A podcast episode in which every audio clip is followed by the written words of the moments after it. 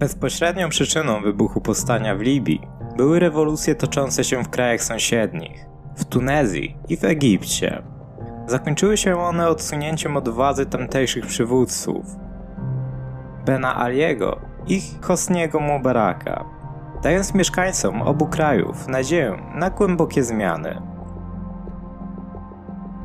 Oba te państwa były rządzone autorytarnie, a ich przywódcy rekompensowali brak swobód obywatelskich prozachodniością i wskazywali, że muszą łamać prawa człowieka, gdyż ich oponentami są fundamentaliści islamscy. Oczekiwali, że Zachód nie będzie zbyt mocno ich potępiać, gdyż działają również w jego interesie. Faktycznie, część opozycjonistów w krajach arabskich atakowała niedemokratyczne rządy z pozycji ortodoksyjnego islamu. Jednak większość społeczeństwa domagała się po prostu ukrócenia korupcji, samowoli administracji i wzrostu poziomu życia do tego, jaki ci ludzie widzieli na zachodzie. Rządzący w Libii od 1969 roku Muammar Kaddafi statusu przyjaciela Zachodu nie posiadał. Podczas zimnej wojny kooperował raczej z blokiem komunistycznym, wspierając przy tej okazji światowy terroryzm. 5 kwietnia 1986 roku jego agenci zorganizowali zamach na Amerykanów w Berlinie Zachodnim. 10 dni później amerykańskie samoloty zbombardowały Trypolis i Bengazi, największe miasta w Libii.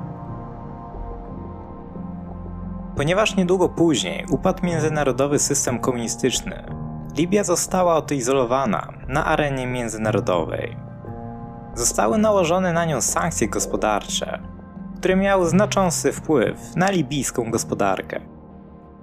W kraju wzrosło drastycznie bezrobocie i inflacja, brakowało podstawowych usług, takich jak sprawna opieka medyczna. To z kolei doprowadziło do rosnącego niezadowolenia wśród zwykłych obywateli, wzmacniania opozycji oraz szerzącego się poparcia dla radykalnych islamskich ugrupowań. Autorytet Kaddafiego słabł, co zmusiło go do podjęcia pewnych reform wewnętrznych, a także poprawienia stosunków politycznych z zagranicą. W 2003 roku Gaddafi wyraźnie zmienił politykę międzynarodową. Przestraszony amerykańską interwencją w Iraku, ujawnił w ONZ rozwijany wcześniej w tajemnicy program budowy broni masowego rażenia. Od tego momentu Libia zaczęła być traktowana jako państwo przewidywalne, a kraje Unii Europejskiej rozpoczęły w tym kraju inwestycje.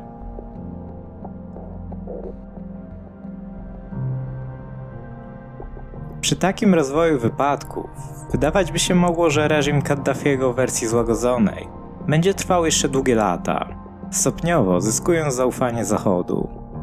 A jednak historia ta miała potoczyć się zgoła inaczej. Do pierwszych ruchów antyrządowych w Libii doszło w dniach od 13 do 16 stycznia 2011 roku w miastach Darna i Bengazi. Władze od razu próbowały załagodzić sytuację. 27 stycznia znosząc podatki i cła na krajowe i importowane produkty żywnościowe. Jednocześnie jednak aresztowano przywódców rozruchów, co wywołało oburzenie takich organizacji jak Amnesty International czy Human Rights Watch. Gwałtowne wznowienie protestów nastąpiło 15 lutego, gdy Egipcjanie ostatecznie obalili swojego dyktatora, wyzwalając jeszcze większą nadzieję u Libijczyków. Oficjalnym powodem buntu w Bengazji było aresztowanie opozycyjnego prawnika Terbala, opiekującego się ofiarami wcześniejszych represji. Dwa dni później, 17 lutego, podczas tzw. Tak Dnia Gniewu, doszło już do masowych protestów w wielu miastach, w większości regionów kraju. Jednak Kaddafi nie zamierzał już tolerować dalszych protestów i zarządził sumienie oporu siłą. Organizacja Human Rights Watch początkowo oświadczyła, że zginęły co najmniej 24 osoby. Następnie liczba ofiar Dnia Gniewu szybko rosła. 20 lutego organizacja poinformowała już, że bilans ofiar wynosi co najmniej 233 osoby. Większość ofiar pochodziła z Bengazji, drugiego co do wielkości miasta w Libii, które szybko zostało opanowane przez demonstrantów i zaczęło urastać do rangi stolicy sił opozycyjnych. Kaddafi jednak nie zamierzał się poddawać, a jego decyzje coraz bardziej się radykalizowały. Szczególnie przerażająca była akcja sił bezpieczeństwa z 19 lutego. Podczas pogrzebu wcześniejszych ofiar wojsko dostało rozkaz użycia broni wobec ludzi, którzy przyszli oddać poległym ostatni hołd. W wyniku czego zostało rozstrzelanych ponad kilkaset osób. Jednak takie akcje nie steroryzowały już społeczeństwa, a co najwyżej umacniały więzy jedności wśród buntowników. Od tego momentu nie było już odwrotu. Opozycjoniści zaczęli się organizować, w wyniku czego powstała libijska armia ludowa, wolne libijskie siły powietrzne i wiele pomniejszych ugrupowań rebelianckich składających się z członków zbuntowanych mniejszości i plemion. Równolegle rozpoczęła się wojna informacyjna o wolny dostęp do środków masowego przekazu. Początkowa mobilizacja opozycji odbywała się głównie za pośrednictwem Facebooka. W odpowiedzi Kaddafi już z nosy 18 na 20 lutego zablokował dostęp do internetu. Ważnym wydarzeniem było zdobycie przez powstańców siedziby publicznego radia i publicznej telewizji. Rząd próbował ratować sytuację, obiecując podniesienie zarobków i obniżkę podatków dla społeczeństwa. Było jednak już za późno i na niewiele się to zdało. Kaddafi i jego poplecznicy nie zamierzali jednak przegrać medialnej wojny, która była równie ważna, a być może nawet ważniejsza, od akcji militarnych. Aby zapobiec klęsce, rozpoczęto regularne inscenizacje wieców poparcia dla rządu, Telewizja i radio kontrolowane przez rząd zapewniały równocześnie o sukcesach w walce z rebeliantami, a władze deklarowały nieustępliwą walkę aż do zwycięstwa oraz surowe sankcje dla wszystkich, którzy będą chcieli przyłączyć się do opozycjonistów. Rządowa propaganda starała się utożsamić opozycję i powstańców z terrorystami spod znaku Al-Kaidy. Innym argumentem reżimu było tzw. Tak ostrzeganie ludności, iż opór wobec władz doprowadzi do wybuchu wojny domowej i powrotu Libii do statusu kolonii Zachodu. W wystąpieniu z dnia 24 lutego Kaddafi stwierdził, że protestujący zostali otumanieni narkotykami i znajdują się pod zgubnym wpływem Al-Kaidy, która wcześniej otwarcie poparła libijską rebelię. Dyktatorowi wierna pozostawała większość armii oraz znaczna część policjantów i służb specjalnych.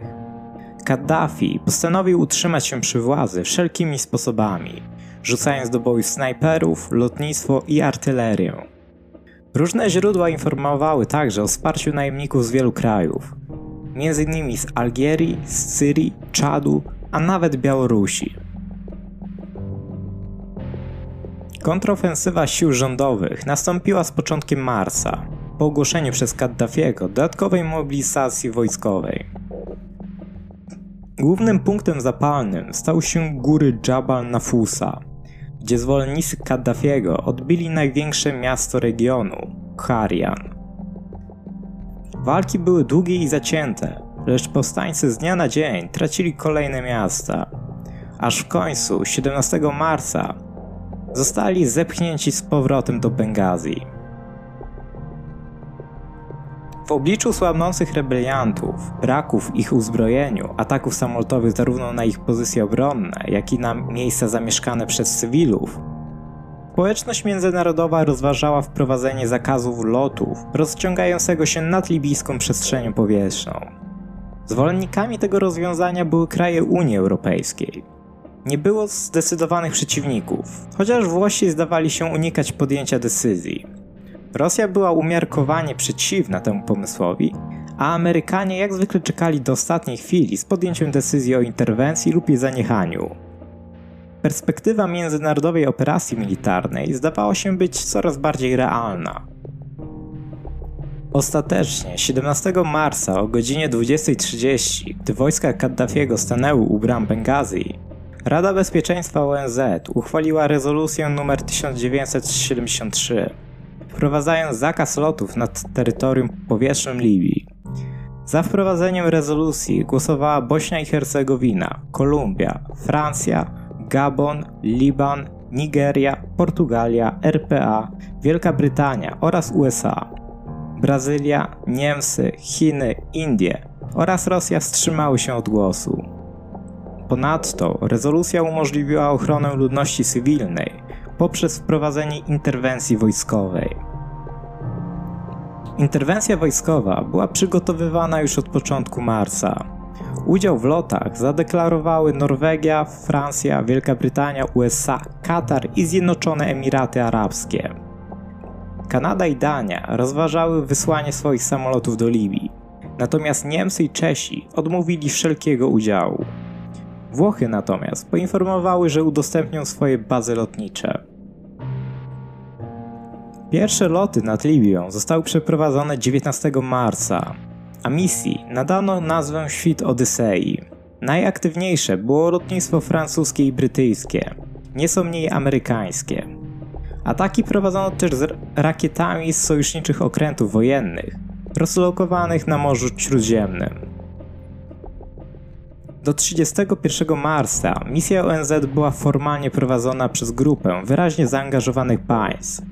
Od tej daty oficjalnie przyjęło ją już NATO. Zmieniono wtedy kryptonim operacji na Zjednoczony Obrońca. Dla sojuszu ważne było, że mimo wielu rozbieżności podjęto w końcu decyzję, która pozwalała NATO zachować wiarygodność i uniknąć pytań o sens jego istnienia.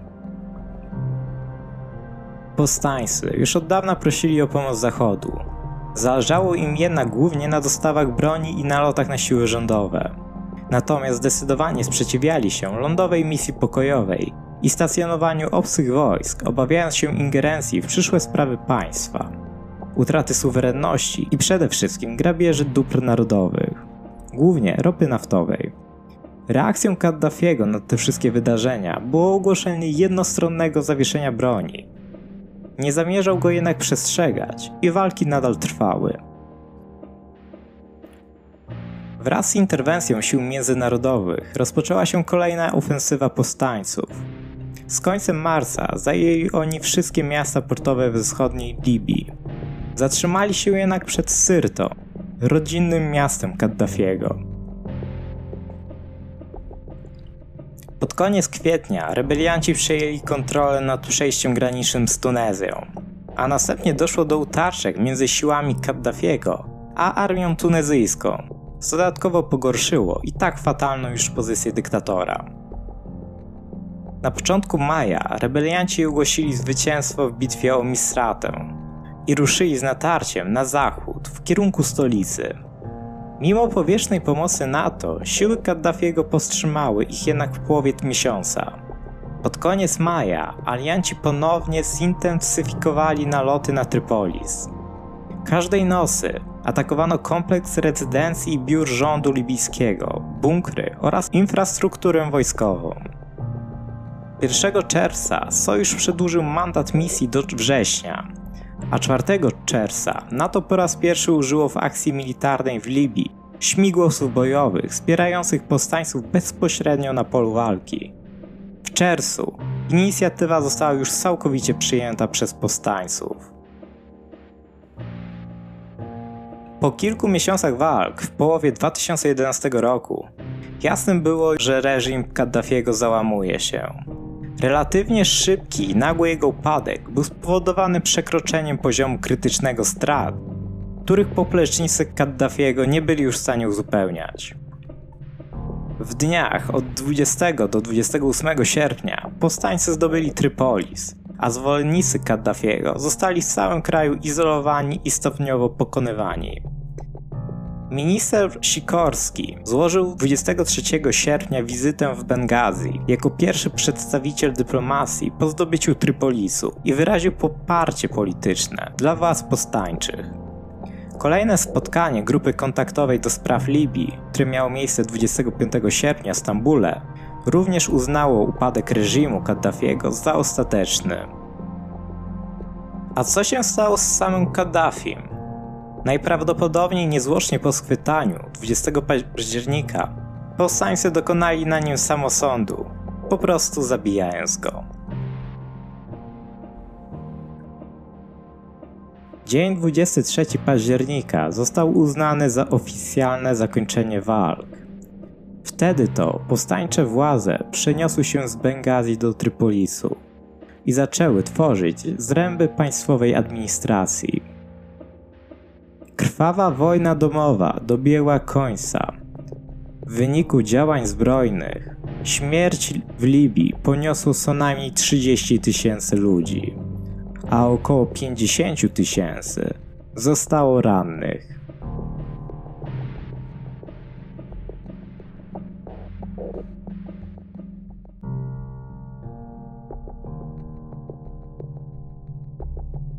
Dziękuję za wysłuchanie dzisiejszego odcinka. Mam nadzieję, że Wam się spodobał i zapraszam Was do reszty moich mediów społecznościowych, do których link znajdziecie w opisie.